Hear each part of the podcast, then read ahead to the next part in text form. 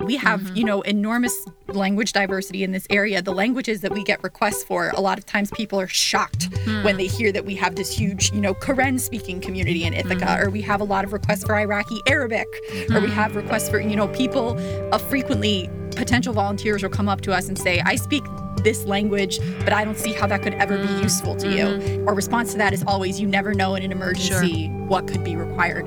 You're listening to Speaking of Language, a podcast recorded at the Language Resource Center at Cornell University. Each week, we explore a topic related to language pedagogy and second language acquisition. This week on Speaking of Language, we dive into Cornell's Translator Interpreter Program, a student run organization that offers its services to the surrounding community. Student Executive Board members Dana Slayton, Pearl Ngai, and Ruby Li join us to discuss what TIP has to offer. Welcome to a new season of Speaking of Language. I'm Angelica Kramer, the director of the Language Resource Center at Cornell University. And I'm Sam Lupowitz, the LRC's media manager. We hope the new decade is off to a great start for everybody. We are excited to start our fifth season of Speaking of Language by welcoming three Cornell students to the studio. Dana Slayton, Pearl Ngai, and Ruby Li are all e-board members of the Translator Interpreter Program. TIP is a student organization that trains multilingual Cornell students to serve as volunteer translators and interpreters for community agencies in emergency and non emergency situations. Welcome to Speaking of Language, Dana, Pearl, and Ruby. Thank, Thank you. you for having us. So, TIP does a wonderful and very important job of bridging language and cultural barriers, as well as building mutual understanding and community trust. We're so excited to hear more about this program, how you got involved. But first, we want to hear a little bit more about the three of you. So, can you share with our listeners a little bit about who you are, what your journey with languages is? Do you speak different languages? And what got you interested in TIP? Hi, everyone. Uh, my name is Ruby. I am a current freshman in Dyson School of Business studying applied economics and management. Uh, I'm really interested in TIP because I think that I have a very um, diverse cultural background. I was born in Russia and I am ethnically Chinese. I speak four languages English, Mandarin, Russian, and a dialect in China called Shanghainese. Wow. Yeah. That's awesome. What got you interested in TIP? Um, I'm really interested in TIP because of the opportunity that I get to have to basically connect with many culturally diverse people mm-hmm. and students like me, and I really like to make friends. So, yeah. That's awesome. Pearl, how about you? Yeah, so my name is Pearl. I'm studying industrial and labor relations here. I'm a sophomore. I speak English, Cantonese, and I think I'm at an intermediate level of Spanish. Something that really speaks to me about TIP and why I chose to join is because it empowers students who have multilingual or bilingual abilities to give back to the community. I think it's a very sort of student centered program that also enables um, sort of a conversation about larger language accessibility issues. Hmm. Um, I think a lot about um, linguistic privilege in terms of students being able to speak English and other community members in Ithaca uh, maybe not being able to speak English, but um, they deserve to be seen as people and com- um, part of the, the, community at large. Um, so I really enjoy that it's giving students the ability to use their strengths to sort of give back and leverage power um, yeah. in the Ithaca community. I'm Dana. Uh, I'm a sophomore in arts and sciences. I'm a college scholar, um, which means I don't have a major, so to speak, and I'm primarily focused on research in sociolinguistics and pedagogy of Arabic. Um, and my my kind of relationship and journey with languages is re- it's really a love story more than it is anything mm. else. I've been studying Arabic for about six and a half years, um, and I started taking it in high school by mm. complete chance. It was it was literally a coin flip that got me started with Arabic, and after two days, I, I knew that it was what I wanted to do hmm. for like the rest of my life. It That's was awesome. it, it, I can't describe it any other way, um, and I've just kind of stuck with it since then. Um, so it, that was kind of the gateway drug for me into into linguistics and language issues, so to speak, and it's it's it's stuck with me the whole time and been a really important motivator uh, for me getting involved on campus and um, even getting involved with TIP. Uh, my involvement with TIP started during my freshman year when I like all other freshmen was just kind of wildly looking for things to do with like my newfound free time. Um, and I saw a flyer for it. And something that had mattered to me a lot in high school was community service, particularly with language. And I used um, Arabic and I have experience teaching English as well. And so I was doing both of those things at the same time. I was helping be an informal interpreter for some um, Coptic refugee communities in my Oh, area nice. Yeah. and also yeah, helping them learn English. And so I, I loved doing that Uh-huh. um, and wanted to get more involved in the community here in Ithaca because I think it was hard for me at first to feel like I, I lived here. Sure. Um, it's really hard to feel like you live here, I think, especially as a student. Um, and then I saw a flyer for TIP and I was like, might as well give this a try.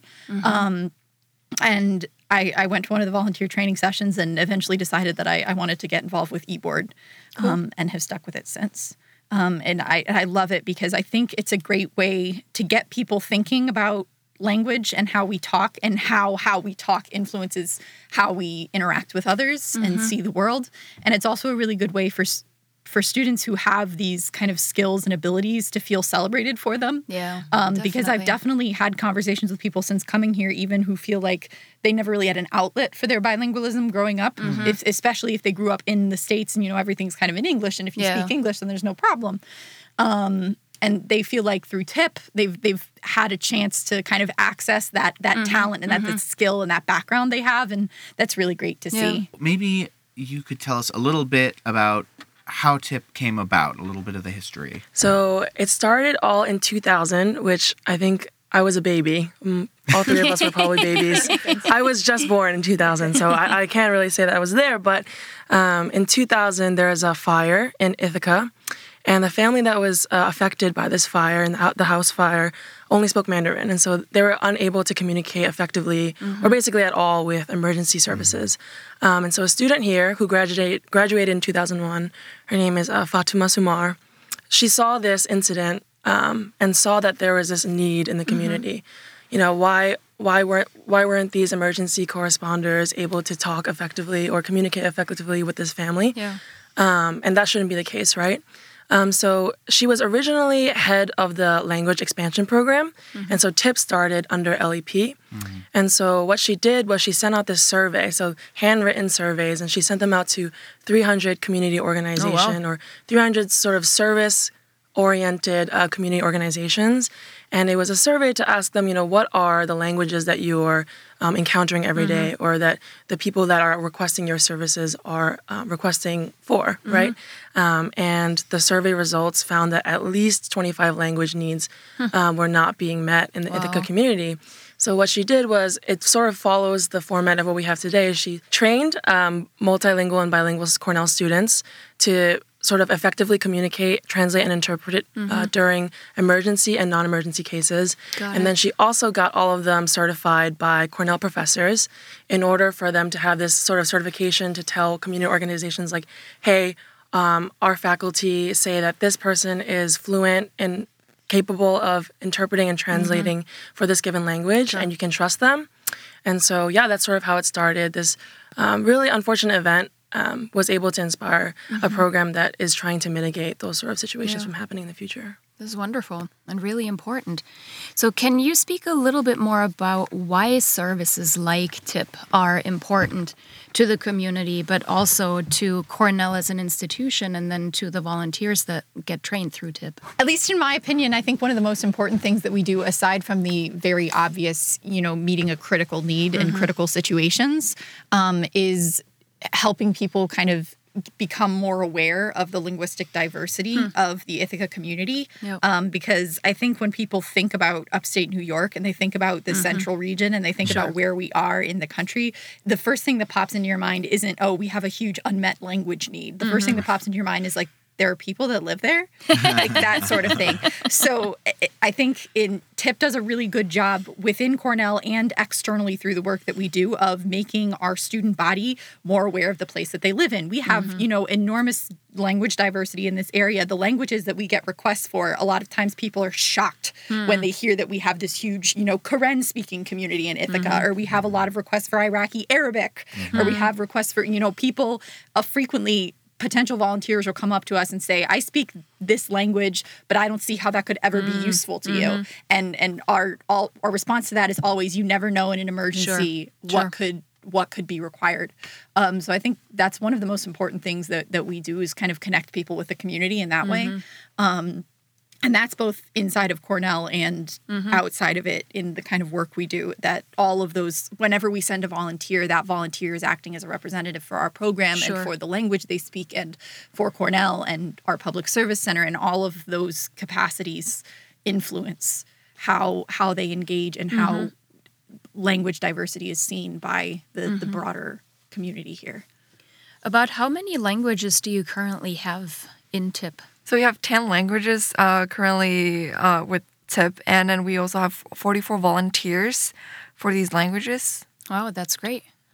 How do you build your program? How do you encourage more students to participate? Basically, we have uh, posters uh, around uh, the campus, and we you know contact a lot of students who might be interested in languages and know um, another language other than English, and we ask them to come to one of our volunteer training sessions and to get certified as a volunteer so that they could use their language skills to serve the Cornell community and the local community too. We have our four volunteer training sessions per semester, and we publicize those in the way mm-hmm. that Ruby described. We host events for our volunteers, and a lot of times, what happens is when we have those social events that are for TIP volunteers, they'll reach out to us saying something like, "Oh, hey, I have a friend. She speaks Burmese. Can I bring her along?" Mm-hmm. And we're always Nice. like, "Oh, sure," because Yeah. then that's another kind of point of contact for us to reach um, potential you know bilingual students that might be interested in getting involved in the program. And it's really great when we have people that just reach out to us saying i have a friend who speaks this language. How can i convince them to come to a training session?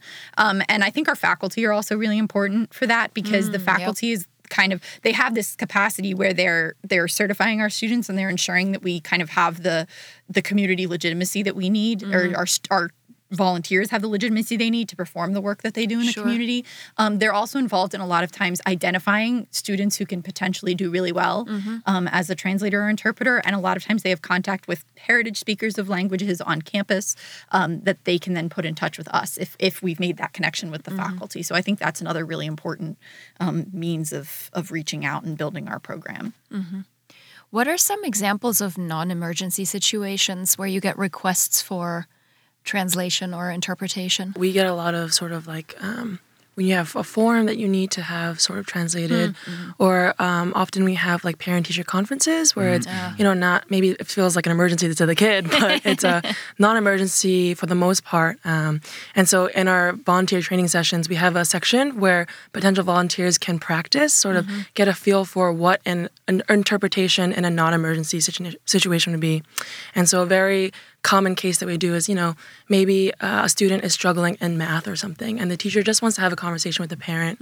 And so the interpreter can be there to sort of facilitate a really easy conversation and just to ensure that all the communication is smooth and all the information that needs to be said is communicated clearly. How has serving on the e board been beneficial for the three of you?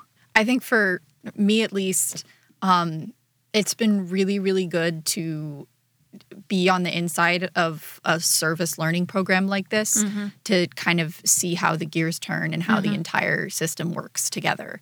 Um, because it's it's not every day or every university even where you can have the experience of seeing how community translation work and community interpretation work happens Yeah. like from an insider's perspective but you you definitely get that um, being on the e-board here and that's just been it's been fascinating to to watch and really something that makes me proud to be a part of it because um, because you get to see their actual like dividends and relationships Sure. being born Yeah. um, as a result of this program. Being a part of eBoard has been really special because I appreciate the opportunity to sort of help facilitate um, those community um, programs and sort of like communications and networks.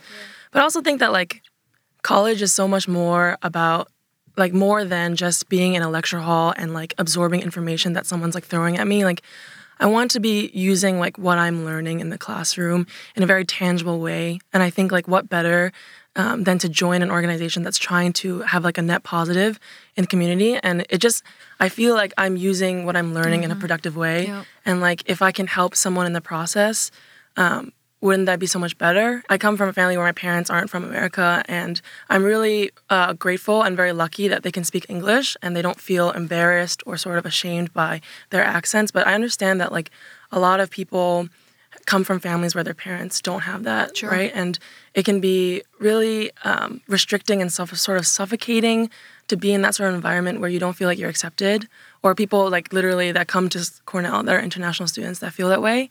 So I really appreciate also the opportunity to sort of make people feel at home here. Sort of what Dana was saying, like mm-hmm. people who speak English might not even feel at home here, but mm-hmm. how much more do people who don't speak English as a first language feel that way? So if I can be using like my time to sort of alleviate that mm-hmm. fear, like then I will, you know, be all for it. And so I feel like the e-board has been great for that. aside from the professional stuff, I really appreciate the opportunity for like finding a community like this where I am able to continue expressing uh, like the cultural part of me continuing from high school. Because back in high school I was the Russian representative of, of our international council and I was able to do a lot of the um, like international events and cultural um, festivals at school. but then now when I moved here, even though it's a gr- uh, it's a big university and there are lots of people, it was really hard for me at first to find a community where I was able to uh, like find similar people like me. But TIP I think is the place They basically makes me feel at home and. Uh, I was able to find friends like Pearl and Dana, and also just the volunteer training sessions. I think it's um, an amazing opportunity to you know learn more about languages and how to translate it, interpret it, and to mm-hmm. continue developing my language mm-hmm. skills. it's a really good chance to learn to think critically about language and how Right. language works. Yeah. Because that's something that we run into mm. frequently when mm-hmm. training volunteers is Yeah. that there's a big difference between the way you're speaking uh, whatever language it is that you speak with your friends or in a class presentation or with your family and the way you're speaking it in a translation uh, in an interpretation context. Um, and you run into all kinds of really interesting issues and we have really really good discussions I think in those volunteer training sessions about oh, you know, in my language when I learned it, we always said the numbers in English, but we say the rest of the sentence in Hindi, stuff like mm-hmm. that. Or Yeah. what do I use formal pronouns or informal pronouns if someone's really angry? How do I convey that? How do I convey mm. this, or that, or the other emotion, or uh-huh. this hand? Just all of these questions come up that you never even think about, even as a second, even if you learned the language as a mm-hmm. second language, you're not necessarily thinking about as you're using it. Um, so it's it's really beneficial for that, especially I think all of us as, as language students or as mm-hmm. speakers of other Sure. languages can benefit from that consciousness. What would you tell another student or a friend about uh, why they should join TIP? you already have the language skill you need. This is a chance for you to do something that takes a relatively small amount of time Yeah. in terms of getting trained and getting certified. And your case might, you know, only take four hours a semester. You might never get a call. You might get called three times for a bunch of cases. Sure. But regardless, there's discrete instances Yep. that are, in the grand scheme of your life, a fairly small amount of time, but you can make a huge impact on someone mm-hmm. else's life with a skill that you already have that you might not have even been using in this mm-hmm. capacity. And you have a busy schedule. You have this whole, you know, degree that you're working towards, but this is a time for you to take a, a small amount of time and a skill that you already have and make a huge impact. Mm-hmm. And and through making that impact, I think you'll learn to appreciate yourself more too. Mm-hmm. And I think that that's really important and Yep. it's good for building community and a sense of belonging. Yep. the huge difference that you make has like such large and long-term effects on that mm-hmm. family or that individual and again like what i was saying about taking what you're learning outside of the classroom like we live in such a um, increasingly globalized community and society that just being a part of this will also help you understand that textbook reading in such a different way or mm-hmm. understand that mm-hmm. lecture in a new perspective. And it's also just a great practice in like stepping into someone's shoes and you know i would hmm. i would i would not say that TIP is for people to like do once and then be like oh look at me i'm so great for doing mm-hmm. this but it's more sort of an experience in learning how there are people that are very different from you that are living in the same space and it's just great to sort of gain that new perspective and have a fuller view of what someone in ithaca um, on an everyday basis lives Yeah. through so So you guys have mentioned these volunteer training sessions a lot. Where can people find out more about that? Um, so, in order to find out more about our VTS, you can uh, go to campus groups and go to Translator Interpreter Program. We also have a Facebook page and an Instagram Okay. page where we try to post that information. And you will soon be flooded with quarter cards and posters all over campus that will, that are beautiful and list our little our sessions on there. And on that website, if there are community agencies who are interested, I presume that's the same location where they can find out more. Mm-hmm. Mm-hmm. Absolutely, we have a And portal we have, there too. yeah, we have a different protocol for agencies. We do agency training sessions, mm-hmm. um, which are slightly different because you know agencies are a different caliber than an individual student as a volunteer, and we also have to do sort of different like legal processes with the Of course, yeah. agencies. Um, but yeah, they can definitely get in contact, and also I would say um, our email. Translator at cornell.edu. There's always someone that will respond like literally immediately to that. Um, I can attest to that. Yes. so I think for people who are maybe not on social media, that is also a great resource for them to use. Well, before we sign off, uh, we'd like to ask you to share your favorite word in a language you speak or have learned, are learning, or want to learn. So let's hear it. In 10th grade, I had um, a Spanish teacher, and whenever she would ask us about our weekend, if we did something cool, she would always say, Oh, que guay. And I, I just thought guay was such a cool word, and it means how cool or like how radical. And I just was always like, Oh, like que guay. like, very cool. So that's my favorite phrase in Spanish, yeah. Arabic for is interesting because most words have a kind of a, a three letter or a three sound root that forms the basis of their meaning, and then you can derive a bunch of other meanings from that core. Um, but there's a small minority of Arabic words that have these four letter roots, and when I discovered that they existed. As a freshman in high school, I started like collecting them almost. Um, and so I, I memorized all of these like very obscure, weird words just because I thought they sounded fun. Um, my favorite one is probably the word fejfej. Fejfej means loquacious or garrulous. And um, the word for like shivering is tiktika, which is another one of those, which is funny because it sounds like teeth chattering. Yeah. Um, so there are a lot of like wild words like that that, that you can just kind of look through a dictionary and get into the point where you get past all the three letter roots and get to these like bizarre, weird words. And those are my favorites. My favorite phrase is really common. There's a translation in every language. It's just thank you. In Chinese, it's 谢谢, and in Russian, it's uh, spasiba. And I really like that phrase because I say, say it on a daily basis and very frequently to every person that I meet. And I think it's a really good way to express your gratitude when somebody mm. do something for you or like mm-hmm. help you. It's, it's a way to make everybody happy, mm-hmm. you know. It's great. I love it. Yeah. It's awesome. Well, thanks so much for speaking of language with us today, Dana, Pearl, and Ruby. Thanks Thank for you. having us. Thank you for having us. Next week, Camille Andrews will join us in the studio. Camille is an emerging literacies librarian and will talk to us about the Cornell Makerspace in Mann Library, the Manufactory. Until then, Auf Wiederhören! The Language Resource Center is located on the ground floor of Stimson Hall on Cornell's main campus in Ithaca, New York. Check us out on the web at lrc.cornell.edu or look for Cornell LRC on Facebook and Twitter. Speaking of Language is produced by Angelica Kramer and Sam Lupowitz. Recorded by Sam Lupowitz. Original music by Sam Lupowitz, Dan Gable, and Joe Gibson. Thanks also to the College of Arts and Sciences at Cornell University. As a reminder, the ideas and opinions expressed on this podcast do not reflect those of the College of Arts and Sciences or any other official entity of Cornell University. We thank our listeners and do stay tuned for our next episode.